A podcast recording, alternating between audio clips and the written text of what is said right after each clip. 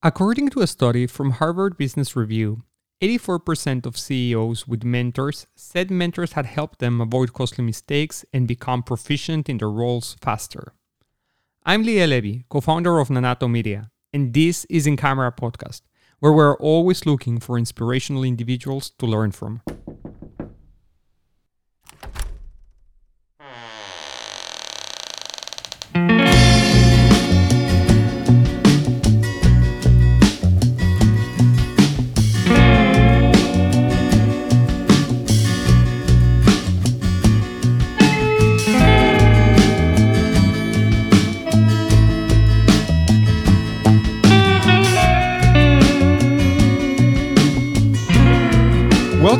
Welcome to In Camera Podcast Private Legal Marketing Conversations. Grace, welcome back. How are you today? Good. How are you, Leo? Great, Grace. Thank you very much for asking. I know, just like everyone has every once in a while, you're having some minor technical issues. So I really appreciate you going above and beyond in finding the way to make it to this um, conversation, Grace. Oh, thank you. You know, we're a software company, so we have ways around it. That's actually true. It's remarkable everything that you can do in order to hack your way into an internet connection and be where you have to be, right? right. Ex- Excellent, Grace. So, Grace, we have a really, really interesting conversation lineup for today with a very inspiring attorney. So, why don't you do the honors, as always, and introduce our next guest for today's episode? Definitely. Super excited about it, everybody. So, today we are joined by attorney Allison Williams for a conversation on the secrets to exponential growth for law firms. Allison, also known as the law firm mentor, is the owner of two successful companies.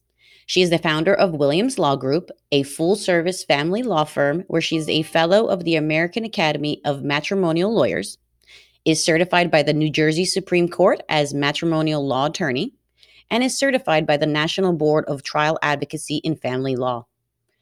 After taking Williams Law Group from startup to a multi million dollar business in three and a half years, she created a second business, Law Firm Mentor, where she provides business coaching services for solo and small law firm attorneys, helping them grow their revenues, crush chaos in business, and make more money. Allison, welcome to In Camera Podcast. Allison, welcome to In Camera Podcast. How are you today? I am doing well, and I am so excited to talk to you today about the subject, the subject of the hour, the marketing topic, which of course is one of my favorite topics to talk about when I talk about law firm business growth. Well, Allison, you're in the right place, and we've been looking forward to this conversation for quite some time now. So we're thrilled to finally have you here. And so, um, Allison, for for some of our listeners that are hearing about you for the first time, can you tell us a little bit more about your journey in the legal industry? Sure. So I'm a licensed attorney. I've been licensed since 2003, so 18 years. It feels shocking to even say that out loud. Uh, but you know, I think I was a lot like a lot of lawyers. I went into my career expecting I was going to find a job, work there until I died, or retired, or something else, and that didn't exactly happen. I kind of moved around a little bit, and then uh, at some point in time, decided I would start my own law firm. And by the time I started my own law firm, I had become what I would refer to as an unconscious competent in being able to market my services. So I had about a $500,000 book of business to come with me. And I had 48 clients, 43 of them decided to come with me.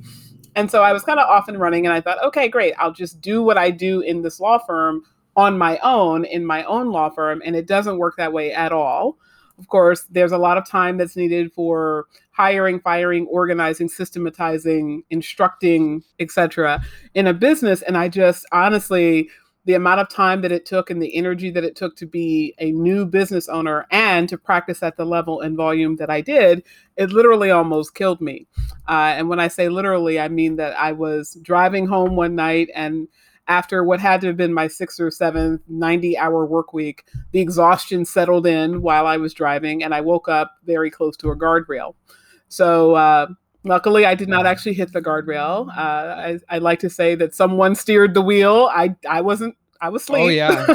wow. but but someone took the wheel and saved me, and um, that was kind of my aha moment that I could not do this on my own. So I went out and started investigating.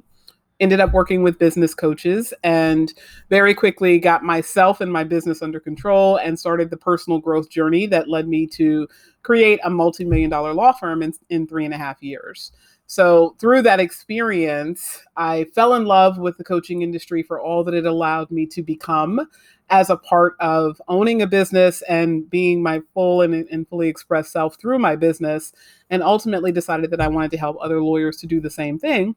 So in 2018 was born law firm mentor which is my business coaching service dedicated to helping solo and small law firm owners essentially do what i did whether it's to create a better business a bigger business more money more time more abundance, more enjoyment in the practice. But that's really what we help people focus on. You were able to take your law firm from a startup mm, you know to a multi-million dollar revenue generating firm in under 4 years. What was the key to making that happen in those 4 years? You know, I mean, how did that happen? How did you do that? Yeah, so I get that question a lot, and uh, what I what I hate to tell people is the the lawyer's answer, right? The it depends, because it is very um, individualized to the specific lawyer who has a desire to grow, what they need to do at any given point in time to get them from point A to point B. But if I were to kind of encapsulate it into a talking point, I would say that the first thing was to decide that that's what I wanted. And that is actually probably the most challenging thing for lawyers to do because the first thing that we do when we start thinking about what we want is all the things that we don't want. Right. So we think, okay, great. I hated working for John Doe. So I want to have a, a law firm where I don't have to work the way he made me work. Or I want to have uh, you know, I was only paid X dollars. I want to make more than X dollars. So that's the that's kind of the the litmus test, right? I need to at least be making X. So we really think about our life in terms of bettering the worst rather than bettering the best, and just getting ourselves uh, a step ahead. And the first thing that I decided was that I was either going to go big or I was going to go home. I didn't want to have a little bit more than what I created. I wanted to have a lot more. And once I made that decision and then started aggressively pursuing that goal, and by aggressively, I mean really focusing my intention on for however long it takes me to get there, I am going to be a zealot in the growth of my business. That means that is my priority. That's where I spend my time, my energy, my effort.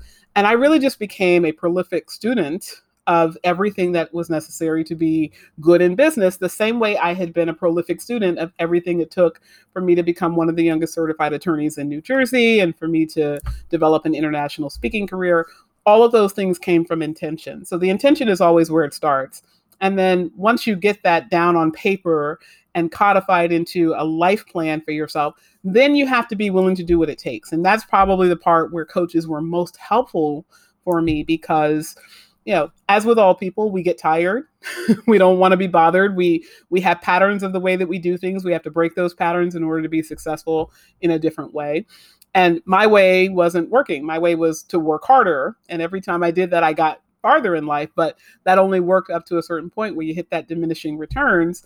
You know working harder almost killed me quite literally so I knew that working harder was not going to be the way anymore, and it now had to be being more strategic, different pricing structures, different uh, different uh, people assembly activity, uh, getting the right people in the right places in the right way, compensating them in ways that was triggering for me because I didn't have, or at least I didn't feel that I had, and then I didn't realize that people were an investment rather than an expense in a business. So I had to shift a lot of the ways that I thought about people and activity. But really it was it was kind of the combination of that, kind of putting it in front of me, deciding, committing, and making sure that no matter what I did, everything that I had to do had to line up with that intentionality. I, I hear here a very, very big jump from overworking yourself to then understanding that you have to change the ways in which you're doing things and starting working with with coaches.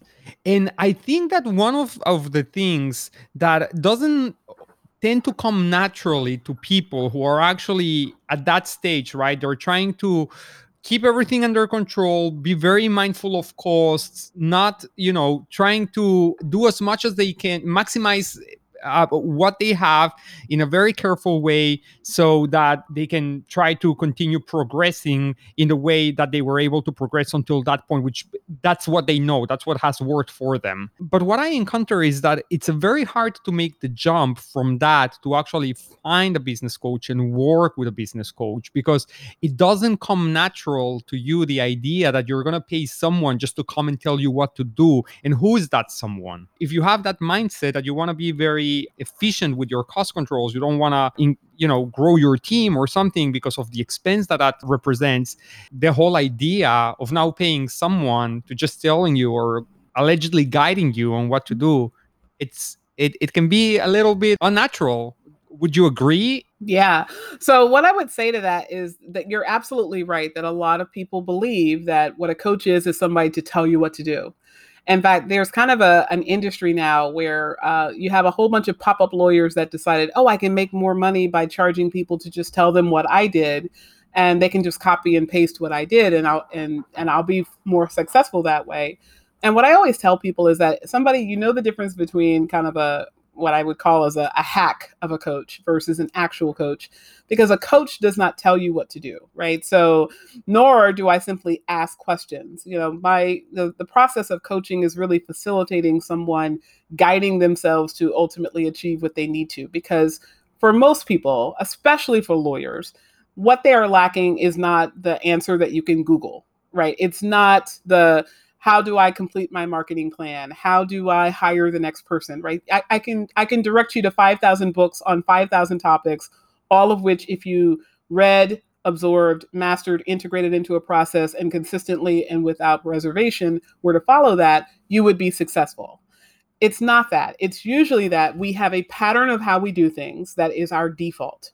And when we are acting in our default we are acting out a, a, subconscious programming that tells us what we are ultimately able to achieve. So if I grew up believing my parents were six figure earners and therefore I would be a six figure earner, then the patterns that I create for my life were going to have me be a six figure earner because I've already learned how to do those things. My instinct is oriented to those things.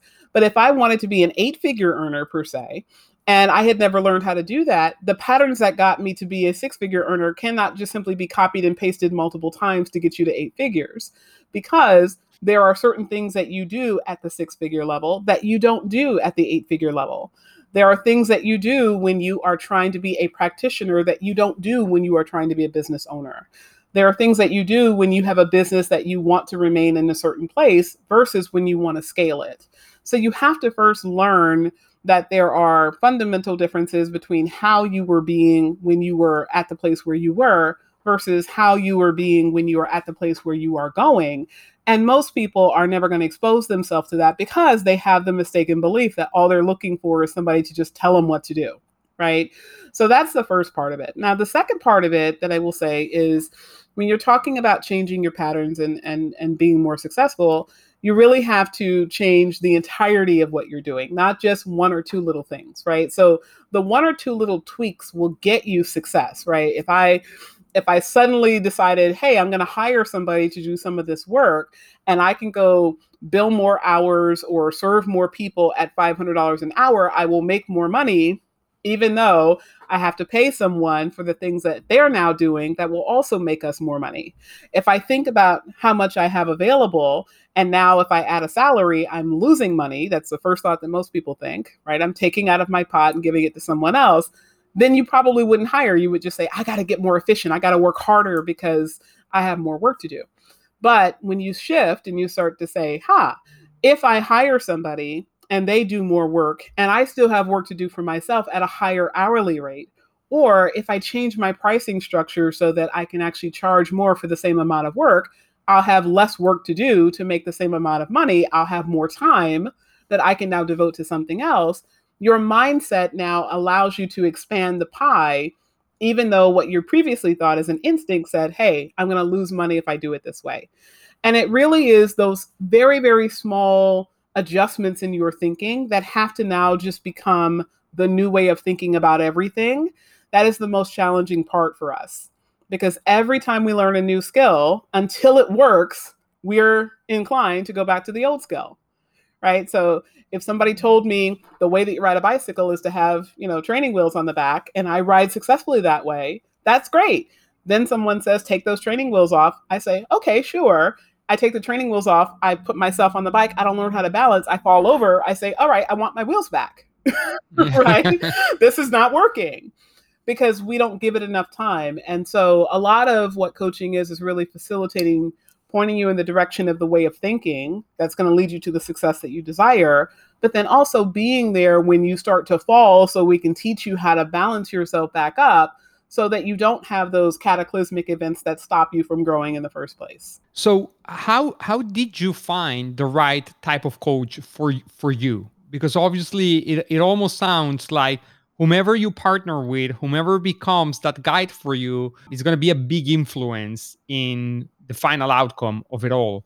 So, how was it? Was it easy? Did you find right away the right type of coach for you? Did you have to trial and error a few coaches? Yeah, so it was a little bit of both. Um, so I, I will be honest, the first time, the first major aha moment that I have to do something dramatically different was when I almost died in the accident or in the near accident. Uh, so for me, that was kind of the the smack across the head. You know, hey, you you have to go get some help. You, there, there's no way to do anything else. So I I literally just Googled, and the first company I found, I said, all right, God gave me a solution. Google told me the answer. so uh, I would not advise that that be how you choose a coach. In fact, that's not uh, how most people hire me. But that was what I did in the moment because I was desperate. But what I would what I tell people, and you know, I started there, and and I kind of I footed around and I got exposed to different people. And then at some point, I was listening to, um, I was actually on YouTube and I was kind of searching out this person's name. Uh, and I say his name very fondly and with a, a great deal of love and respect, David Neagle.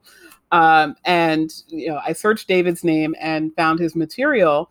And I just started listening to what he had to say. And what I found was that something sounded so bizarre that they had to be true like and it and, and i know that that sounds a little weird but what i mean by that is i was listening to him and they were things that i hadn't really thought about in the way he made me think about them and i i listened a, a few times and i said yeah you know he's right right? Just very very simple things like you know in order for you to achieve different results you have to take different actions. Yeah that kind of makes sense right? And so those little things those little nuggets of information made sense and once I realized that they made sense, my next step was to say, okay, what is it about this person that's drawing me in? Let me go investigate further. And then once I started investigating, I, I did what a lot of a lot of lawyers do, right? It's kind of absorbing the content marketing, listening to the videos, watching the trainings. Does the person sound um, knowledgeable? Have they done what I want to do? Have they gotten to a place where I want to go? Do they have a process for helping me to get to where I want to go? Not just they happen to get there themselves, they stumbled upon it, but they actually know how they got there so that they can see where I am on the path to where they're going and they can then direct me into what I need to do differently. Do they have a certain level of integrity and authenticity? Which is important to me because if I'm going to pay what most coaches charge, tens of thousands of dollars in the course of a year, for me to work with someone, am I going to just be turning over money on the hope, the wing, and the prayer? Or can I say I have a, a, a connection to this person because this person is my kind of people, right? They they seem to be a good person. They want to help. Uh, they can answer my questions without defensiveness. They can listen to me. Uh, there's a level of confidentiality so that they so that you can be vulnerable and and, and tell your stuff without having a fear that it's going to end up all over the internet. You know there's there's lots of different uh, components to that. But really when i knew that i had found a person that i could listen to and whose respect i had immediately and who i could give respect to immediately that's when i knew that the person would ultimately be able to help me. And from there the question was just how. How are you going to help me and you have a conversation and that person or a member of their team tells you this is what our process is and if it sounds like it's cogent so I have both the feeling and the logic to support it, then the answer is yes. This kind of takes me back a little bit um, because you know you have a lot of really great tidbits and information, and and your journey was you know extensive. Now, if I'm thinking about back when you first sort of started, and you mentioned that you know you you kind of muddling through, and you thought you would stay in one place, you know, kind of for the rest of your life. If you had to encapsulate some advice for someone in that position when they first started out, what advice do you wish someone had given you when you started your law firm? Oh God, there's so many of those pieces, right? Mm-hmm. Um, so the first thing that I would say, and this is probably counterintuitive, it probably is not the advice that most people give, right? Most people give the advice of keep your expenses low and uh, get get your books under control, and those things are definitely um, those things are definitely things that you should think about at some point. But I would say the the piece of advice that I really needed with, that I didn't have was to understand that every time I create something in the business the goal should be to find someone other than me to do the work. and and I know that that sounds very um, counterintuitive because a lot of people they start out they don't know where their clients are going to come from, they don't know where the money is going to come from. But the highest and best use of your time is rarely doing the legal work, even if you are the most exceptional lawyer in the building, because when you own a business, you have so many responsibilities that you are taking on, not just because we're a highly policed profession in law, but no matter what type of business you have, right? You're always going to have the responsibility for marketing, sales, people, systems, finance, and uh, facilities in your business, whether it's virtual, brick and mortar, it really doesn't matter. So when you think about all that's necessary and you are taking that on without a business degree, or even if you have a business degree, you don't actually have the practical experience yet if you haven't actually run a business before. And you're now going to have to learn and master all of these intricate moving pieces around the legal work. It is much easier for you to take the thing that you know, which is practicing, and hire somebody who you can identify is able to practice than it is for you to go out and hire somebody to sell for you before you know how to sell yourself, or hire somebody to market for you before you know how to market yourself, or hire somebody to hire for you before you know how to hire yourself. So the the legal work is the piece that is the the the thing that you are selling in a law firm that you really have the most control over quality of and thus being able to find quality lawyers who are able to do legal work to get that off of your plate so that you can start learning and piecing together the other parts of it makes the most sense. And that was particularly true for me when i was already at uh, i had a very prestigious career when i went out into practice or out into business for myself. But even aside from that you know, my ego was saying, no, no, no, there's nobody as good as you. You've got to be the one. And then I realized, wait a minute, you know, I, I have livelihoods, right? My own included on the line here. How am I going to just throw that up in the air? Because my ego is holding on to the attachment of the idea of of having people look at me as the source of their success rather than my associate or my contract attorney or my paralegal or whomever. So that would be the number one piece of advice I would tell people because the faster you get into the habit of getting things off of your plate so that you can ultimately take the time needed to assemble the business, the more sound the business will be, the less risk you'll have with grievances and malpractice, the greater service you can give to your clients and the faster your business can grow. That's actually I think very very good advice and something that I think sometimes it's it's it's it's hard to execute. It's very hard, particularly when you have things that you really enjoy, but they are actually detracting you from other more important activities that are necessary for you to continue on your path of growth. And I can totally relate to just wanting to hold to some aspects of the operation. For instance, in our agency, when I could very well be looking at finding out a partner to take over those things. So to free up my time and be able to dedicate to, I wouldn't say necessarily more important, but more strategic activities, right? Mm-hmm. And so I, I have one question that is about niching, Allison because uh, you know we know we hear a lot it's popular nowadays to say oh you need to niche down in order to you know be super relevant for a particular demographic group. And so i think that concept most of people can understand fairly easily. But you see it from a different standpoint also. You say that niching down can also help you to scale. Mm-hmm. can you explain a little bit that thought process? Yeah so when we talk about niching i think a lot of people kind of have the question of where do I start? You know, what's small enough? What's too small? And they kind of go into the mechanics of it. But just understanding it at a conceptual level, what I always tell people is, you know, you can either be a fish in the ocean or you can be the biggest fish in a very small pond. And if you think about it, the more space that you occupy, right? If you are one little, little piece of a marketplace and you are taking up more space in that marketplace than anyone else, because it's all you talk about, it's all you speak about, it's all that you write about, it's it's what you become synonymous with. It becomes very easy for you to think of yourself as a river that has tributaries running off of it.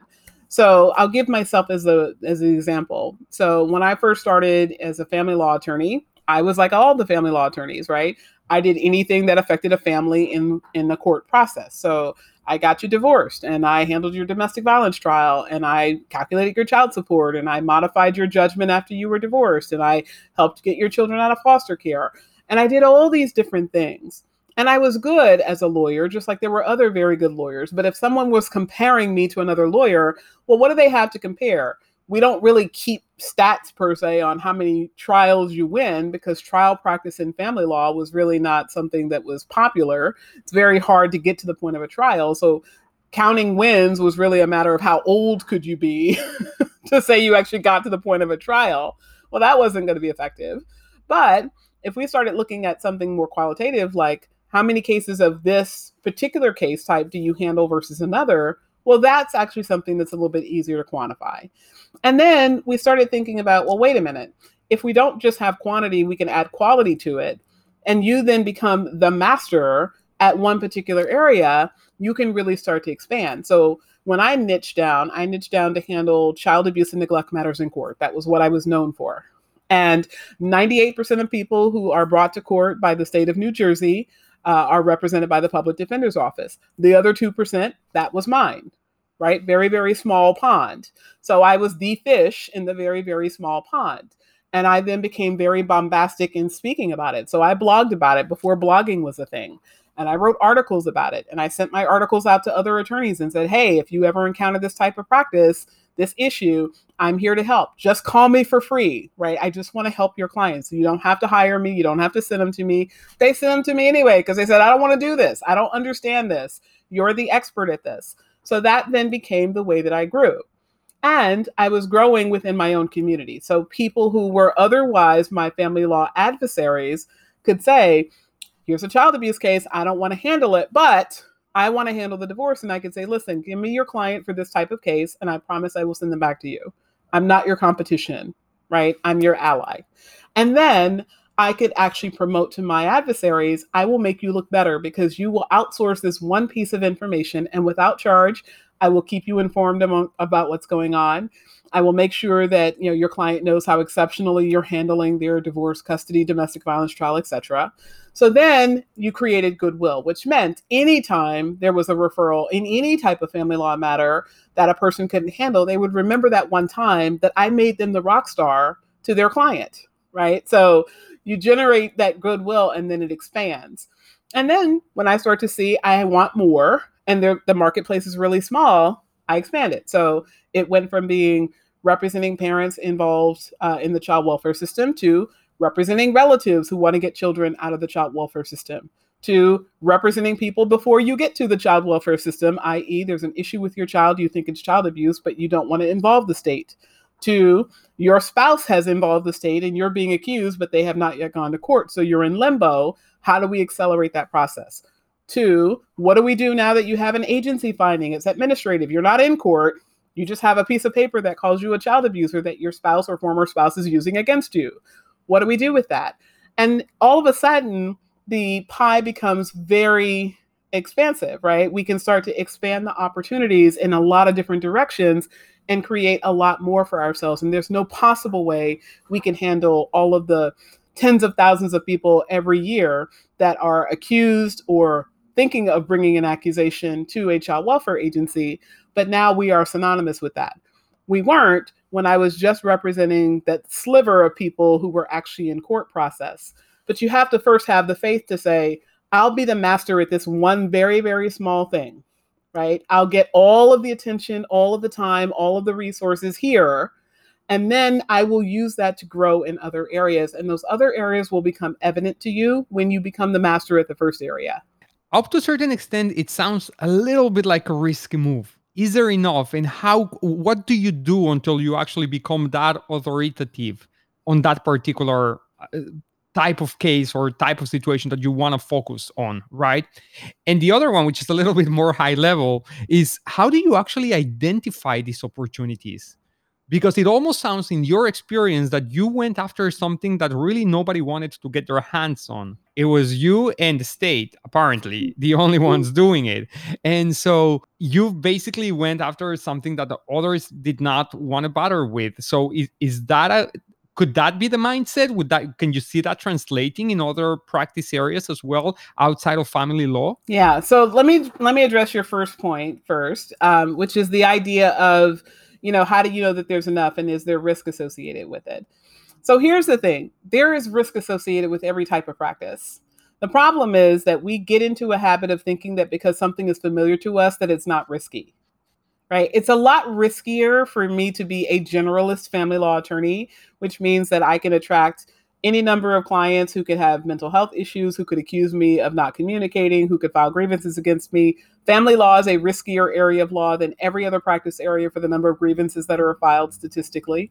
Like, you know, I, I guess I could have said, well, since people file more grievances in family law against family law attorneys, I just won't be a family law attorney because that's risky.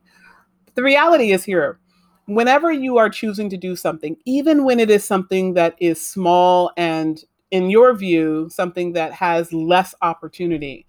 When there's less opportunity, you have to make more of the opportunity that you have. There is more urgency associated with it. And the problem is that if you take a big area that has a lot of opportunity, you are a personal injury attorney, you can sue anyone for any type of injury at all, or you're a criminal defense attorney, you can handle your low level traffic offenses all the way up to your high level murder convictions you know if you're if you're just everything to everyone yes you have a bigger pool of people to serve but you have a much greater amount of competition within those pools. There's actually a lot easier an opportunity to distinguish yourself when you are choosing something where very few people are playing in that pond. Now when you go to the second part of your question which is you know how do you know that it's not too small or that you know that you're choosing something that nobody else wants? I wouldn't say that i chose something that nobody else wants right? So the thing of it is is that when i became a matrimonial attorney i was with um, pretty established firms. A lot of them were had people that were speaking uh, at our state bar conferences and they were very well known attorneys. So i was handling your uh, your athlete divorce, your multi-million dollar divorce, and I was I was working with people that you know could afford our legal fees and also middle class people that struggled a little bit with fees. But for the most part, I had access to some of the most sophisticated issues in family law because of the firms that I worked at. So I didn't really have a need necessarily to go over here, but my firm was not going to let me take a case for $50 an hour, which is what the state would pay. So there were plenty of solo practitioners that would cut their teeth on taking um, representation of, of parents in child abuse cases, and they actually wanted that work. They just wanted it at fifty dollars an hour. So what I did is I created a market more than you know swim in a market where nobody wanted to be. The market that I created was private practice family uh, representation in child abuse cases at full service cost. So if you think about it, I actually differentiated myself by being the most expensive in the market because people that were charging $50 an hour were easier to afford and people would naturally want to go there. And I would say, do you want the used Honda or do you want the Lexus? and then I became the Lexus of child abuse and neglect representation. So part of it is also about the messaging, right? Wherever you're going to play, you have to decide that you're going to be the best at, at whatever it is. And yes, we have restrictions on what we can say in uh, as lawyers, but I always made sure I knew what that bound was, and I always stayed just below the surface uh, so that I didn't get into any ethics problems. But I was always very clear, you know, I'm going to come in early, I'm going to stay late, I'm going to work on my holidays to get your kid out of foster care. You don't get that with the used Honda, you get that with the Lexus. so you're going to pay for the Lexus service and you're going to get the Lexus result. And that was ultimately what I delivered. But I knew I had to deliver that because I was charging more and I knew that making a representation to someone that I was going to fight for them in something that was as intimate as in, as any type of representation can be. You know, if I screwed up against mom and dad fighting the custody case, yeah, mom wanted every other weekend for dad. Dad got three days a week. Mom is upset about that. But the reality is, if I screw up against the state of New Jersey, your kid's never coming home again. Those are some pretty high stakes.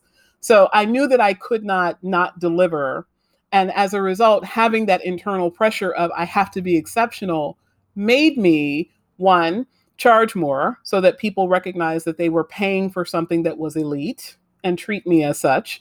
Two, work more and not necessarily work more hours, but work more in terms of the exceptionalism that was required for the role. And all of those things ultimately got me to a level of differentiation. Now, there are some lawyers that are on, honestly not going to want to work that hard. They're going to say, you know, look, I want the low hanging fruit. I'd rather just put my hang hang my shingle out and be able to say I handle these seven or eight different areas of law and whatever comes in, more will come in over time. And that's where a lot of people start. But the thing of it is is that when you decide in your business that you are going to be about the one thing and that becomes all that you talk about, all that you speak about, all that you put on your website, all that you put your energy behind, you can still take those other areas of law if you need to eat right? So if a will walks in and you're a criminal defense attorney, you don't have to turn the will away until you get to the point where you have enough of what you want. But what you do have to do is be about something that people can believe in, because then when you start marketing that thing, people hear the message of why you're doing what you're doing, why it matters to you, why you're the best one to serve them. And then you become synonymous. And you don't have to do it for a very long time to do this. You just have to be committed to it. And that is where the risk comes in you have to believe in yourself. That's a part of the process. It's so important, right? Believing in yourself. I mean, I think that's a, a, point that we forget sometimes, even in the course of our careers and our lives as a whole. So, you spoke a little bit about marketing plans and, um, you know, creating that consistent revenue idea, right? Um, mm-hmm. So, in your opinion, how could a small law firm create a marketing plan that does create consistent recurring revenue? Yeah, so that's actually a lot easier than a lot of people would think that it is. So what I tell people about marketing plans, and I love this topic because it's, it's, it's one of the things that like if you can turn the light bulb on for somebody that might be contemplating going out on their own, they might actually hear this and say, ah, I can do this now. It doesn't seem so scary. But the, the big thing of it is, is that a marketing plan sounds like a big, scary, hairy, audacious goal, but it really is just a series of funnels. And your funnel is the way through which you're going to generate opportunity to sell to people. So if you think about having a funnel for maybe two or three different marketing types, marketing activities, and you give each of them a funnel, you're going to track certain activity and you're going to start with making some hypotheses around that activity in order to get to a place of consistency. So, by way of example, you could have a funnel for your website. You could have a funnel for networking with other lawyers. You could have a funnel for your email newsletter. You could have a funnel for your social media, right? And for each of them, and, and by social media, I would probably break that down by platform. So you would have a, a funnel for Facebook, a funnel for Instagram, LinkedIn, and so forth right? So each of those funnels is a process, is a mechanism through which you generate clients. So now you have to say, how many clients do I want to generate from each of these types of activities? And let's say you want five clients from each of those different types of activities. Well, you have to know what a client is worth to you. Some people think about it in terms of the retainer, but really, if you're charging past retainer, then you have to think about the average cost or the average uh, case value for each case you bring in. So if you bring in an average of $10,000 for every case you bring in, five clients is $50,000. So if you want a $250,000 law firm, you need five funnels that will generate five clients each at $10,000 each. $50,000 per funnel, five funnels get you to $250,000. Pretty simple math. But then when you think about how you're actually going to get to that five clients, the numbers become different as you move from the bottom of the funnel all the way up. So at the bottom of the funnel are the number of people that you sold. You need five people to actually become clients. But you're actually going to start at the top of your funnel. And at the top of the funnel, we have impressions. And impressions are opportunities for people to see your marketing message. So if we're talking about your social media, let's say we're talking about your Facebook page, and you're going to use that as one of your funnels. Well, your Facebook page has a certain number of people that are following you and that like your page, but th- not all of those people actually see your message because of the algorithm and the way that Facebook shows information to people. So there are ways that you can look on Facebook to see how many people actually saw every communication that you put out. So then the question becomes of all those people that saw your message, that's an opportunity, how many of those were actually leads for your business? That means how many people had to see the communication that I put on Facebook in order for a certain percentage of those people to actually require the need for whatever service I offer. So if I'm a criminal defense firm, how many people need a criminal defense lawyer when they see that message so that they would be a lead for my law firm?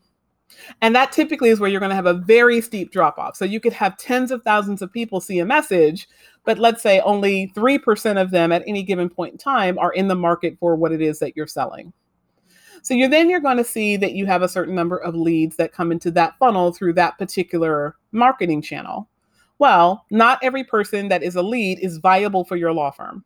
So you might exclude of all the people that need a criminal defense attorney, you might only work with white collar criminals, or you might only work with drug offenses, or you might only work in certain counties, or you might only work with people that um, are accused of crimes uh, that are either repeat offenders or first time offenders right? So you define who you want to work with. The leads are the people that need your service. The viable leads are the ones that you would actually be inclined to work with if they could afford your service today.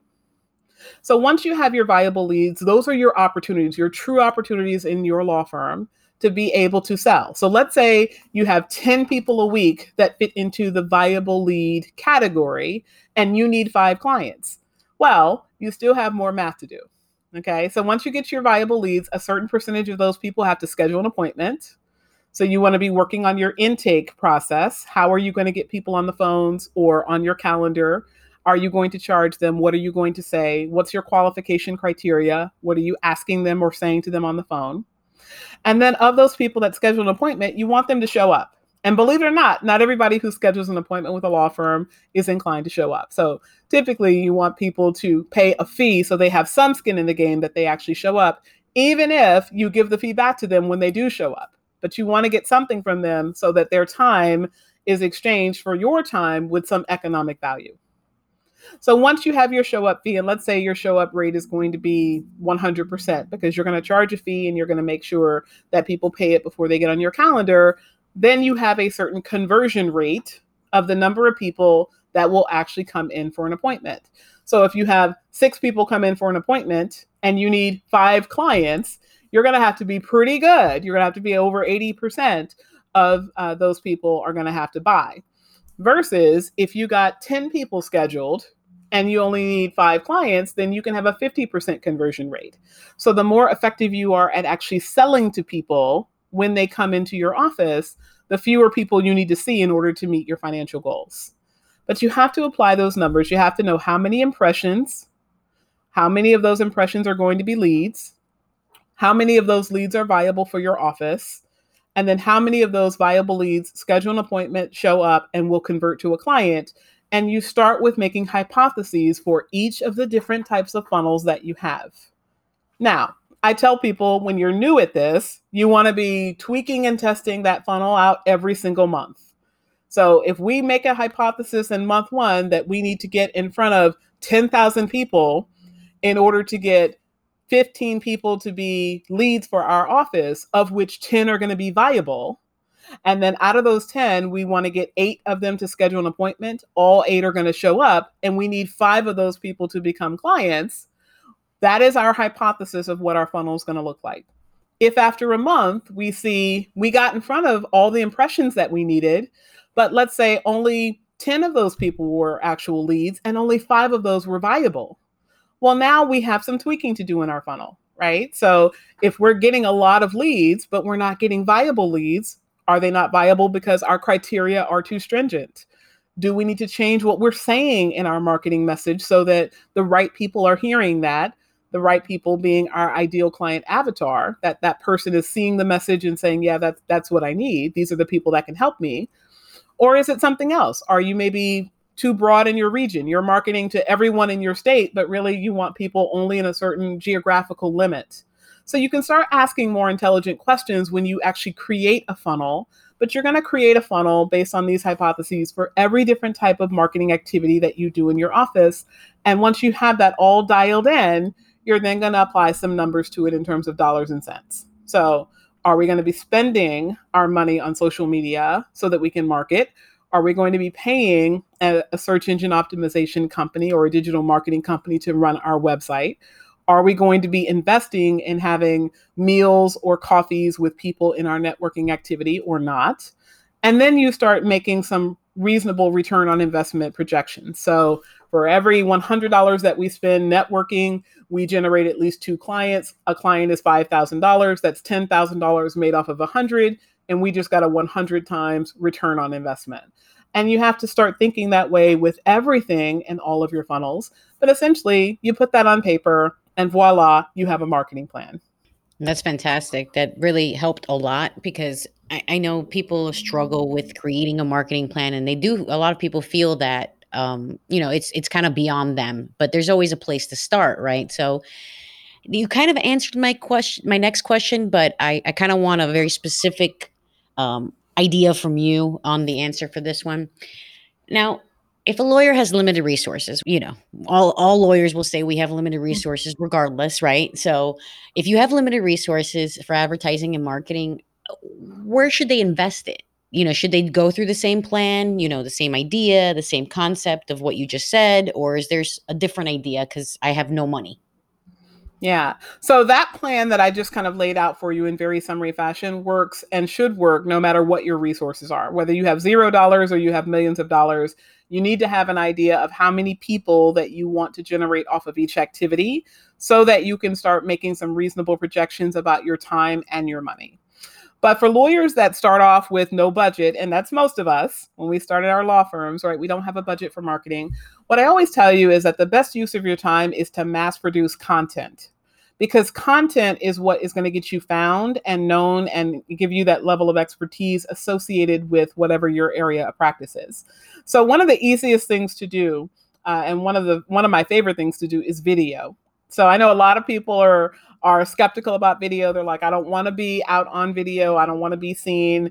I'm not the most attractive person. My teeth aren't straight. My hair is not the prettiest. Whatever our thoughts are about ourselves, we don't want to do it. But here's the easy thing, right? You can get tens of thousands of pieces of content when you create a few videos. And I'm going to tell you how. So if you create a short video, the most beautiful thing that you can do with a video is get it transcribed. Okay. Lots of services out there. Artificial intelligence, one of my personal favorites. For 15 bucks a month, you can get an hour video for six bucks. right. Um, there's a couple different services that do that. There's otter.ai. Uh, there's sonix.ai. Uh, but these services will transcribe for you relatively quickly and very cheaply. And once you have your transcript, that transcript then becomes the gold that you can use in a lot of different places. So you can take that video, let's say it was a three minute video, you can clip it into little sound bites and you can start to pump it out into social media. You can put it in its whole or in different parts on your website. You can put it on your YouTube channel. You can start putting it into blogs on social media. You also have the transcript. So the transcript can then be repurposed in different ways. The transcript can become talking points that you can put into articles. It can go into your email newsletter. So every time you communicate with someone, you collect their email. That email then becomes a part of a list that you can use to promote the fact that you're a subject matter expertise in something. You can start putting it out in um, in, in, different uh, blogs that you write. Right? You can start being a guest blogger on other people's websites. You can start hyperlinking what you wrote, or rather, what you said that will now be transcribed and you can hyperlink that to other people's websites. So you start then creating a massive digital imprint from one piece of content. So that one three minute video will take you 15 minutes to be able to slice and dice in different ways. But that slicing and dicing then gives you a prolific amount of content. And every time that you do that, you can mass produce. So one video can give you 10 or 15 pieces of content. Well, if you think about it and you do five videos a week, and they take three minutes each, that 15 minutes can easily turn into 75 to 80 pieces of content. Well, what you're doing when you are getting yourself to the first page of Google, which is what everybody's marketing gold is when you start talking to digital marketing companies, is what you're doing is you're making yourself more popular, right? A search engine is saying, we recognize you as an authority on X, whatever the topic is. So if you're a family law attorney, it's family law near me anyone in your geographical area is going to get a land on the people in the area. But you're more likely to come up higher in that ranking if you're somebody who has a lot of content that will draw a person back to that website because then the search engine sees you more frequently. They ultimately rank you higher. And when you do this and you create this content consistently, 15 minutes a week to create those five videos, you now start having a library of information that's available. And every time somebody reaches out to you, whether they hire you or not, whether they schedule an appointment or not, you now have data that you can start sending to them showing that you're an expert in different practice areas or in uh, different areas within your practice area. And it becomes very easy that way to start to build your domain authority and your popularity online. That's great, right, Grace? How we how we love hearing here about SEO and doing content and really putting commitment into that. Because I, we agree I, we're 100% of your mindset uh, Allison here and it really pays off right? But it does call for some persistence. It ta- it calls for dedication. I think going back to the example that you said, right, that um, you start, you're motivated, then you don't see results right away, and you want to just kind of drop off the activity. And and certainly with anything that you're aiming particularly for organic growth, you definitely need time to do its its part, its share. But with that said, I agree. You do need to be revisiting constantly what are the results that you are getting and tweaking and trying two things, right? And trying different things. It doesn't mean that you need to every single time reinvent the entire process or that what you're doing is completely wrong. But there may be things that you could be improving or that you can be trying out to see whether they generate more engagement or an increase in traffic or whatever the objective is that you're looking for. So, Allison, as if this conversation hasn't been already filled with a lot of actionable insights, we want to ask you if you could please list three actionable takeaways that our audience here that are trying to generate that same growth that you were able to generate for your own law firm and for your coaching business now as well can do to start getting things on that track to grow of exponential growth. Yeah. Wow. Okay. So this is kind of like the I guess the the summation. I probably it is. That's usually that's that's how we end up these conversations is because you know it's very nice to hear and talk and uh, have high level conversations about about a lot of things, but we want to at the end of it bring it to actual actionable things that you can just stop listening and, and get working right away. Yeah. Okay. So lots of different things here. Um, if I had to pick three, I would say start with the end in mind, which is where we last discussed video. Okay. I'm a big proponent of video. If you want to do it yourself, use a cell phone. If you don't want to do it yourself, use your Logitech camera on your Zoom conference. If you don't want to do it on Zoom, invest $99 a month and join videosocials.net, which is a video blogging club where they will produce for you these very beautiful, very professionally looking videos. But you got to get out there and do video. So that's number one. Number two is create a marketing plan. And I know that I rattled off the how to because there's a lot of steps to it, but they're really very simple yeah. steps, right? It's identify where you're going to be marketing. And then for each of the different places you're going to market, those are your funnels you want to create how many impressions you need to have in your funnel. You need to know how many of those are going to be leads, plan how many are going to be viable, and then put some percentages on how many people will schedule appointments, show up, and actually convert. And yes, it is guesswork until you have some data, but you have to get started. So as soon as you have one funnel, you can start creating and collecting data in that one funnel and then look at it every single month and see did my hypothesis pan out? If it panned out, great. See if it pans out the next time and the next time. And if you need to make some changes and tweaks, do that. So that would be number two. And then number three is really the part that I think kind of just naturally came out of the start of the conversation, which is you have to believe in yourself. That is probably the most powerful thing for you to do. Anytime that you have a desire for something, the ways and means for that something to bring itself into fruition in your life is available. You just don't see it right now. But know that if other people were able to get to where you want to go, that there's a way for you too. You just have to know that once you start it and you commit to it, that the process will ultimately unfold, but you have to get started. That first step is so critical. It's as basic as that, right? What a great takeaway. Believe in yourself. I love it. Allison, thank you so much for sharing with us so many insights and so many actual good takeaways here as to how to generate exponential growth for your law firm or whatever type of business you have. So thank you again for your time and we hope to get you back soon here for another conversation because there's certainly a lot we can be learning from you here. Thank you so much both of you. I, I really enjoyed the conversation and I hope your audience gets a lot of value out of it.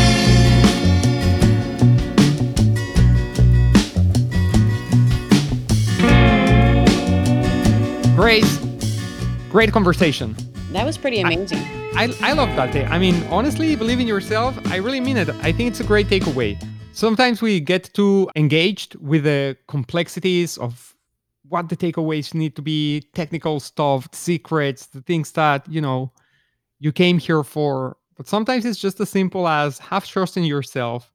If others have were able to do it, you're you're also going to be able to do it, right? And, right. and, that's such a simple thought but su- such a powerful one. And i think if you tell that to yourself every single day you're probably going to have a much happier and better life right? I think that's one of the things that we probably should be hearing and telling ourselves more frequently. So before before we even establish our takeaways i'm going to say that's going to be our takeaway number one. Can you agree. agree. to that please Okay. I do. I do. you know why? Because my mom told me growing up every single day of my life, dropping me off, that I'm the best and she loves me and nobody's better than me. so I think that's a super important message to give to anybody out there because I feel the same way and I do feel like I love myself and it was helpful to have my mother tell me that every day. So if you're able to tell yourself that every single day, I think that's a very important takeaway and I agree with you.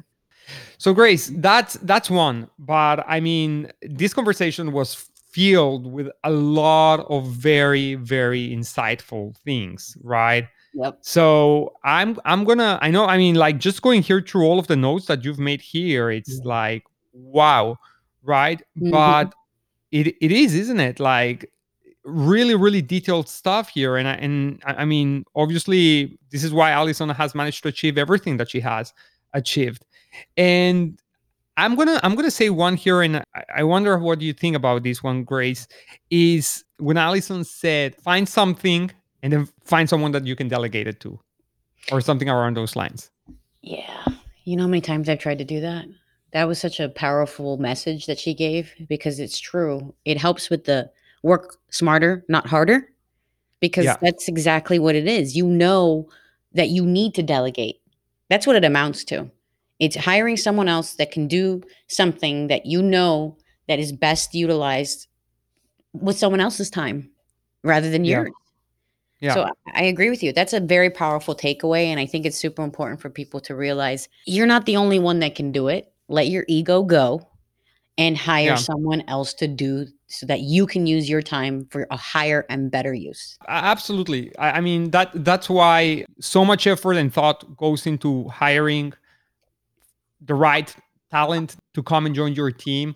When you've done that then use use this talent to to help you take care of other things. It's all about that knowing when your job's done with something and pass it on to somebody else so you can move on to the next thing. I think that's very uh very very very critical. So grace what takeaway do you have?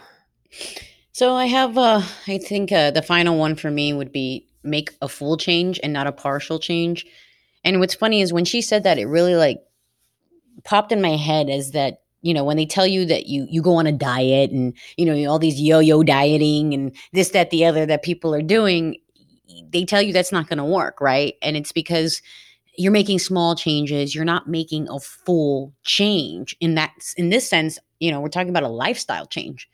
And this is your business's life right? So you need to make a full change and you cannot keep doing the same thing over and over expecting a different result.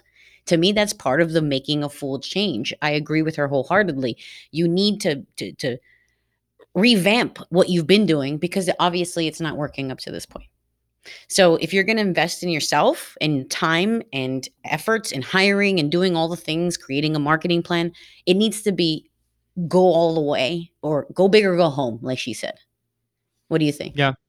No, totally, Grace. Absolutely. I mean, that constant reminder that you need to stick to things and not just try once and if it doesn't work, just it's okay. At least you tried.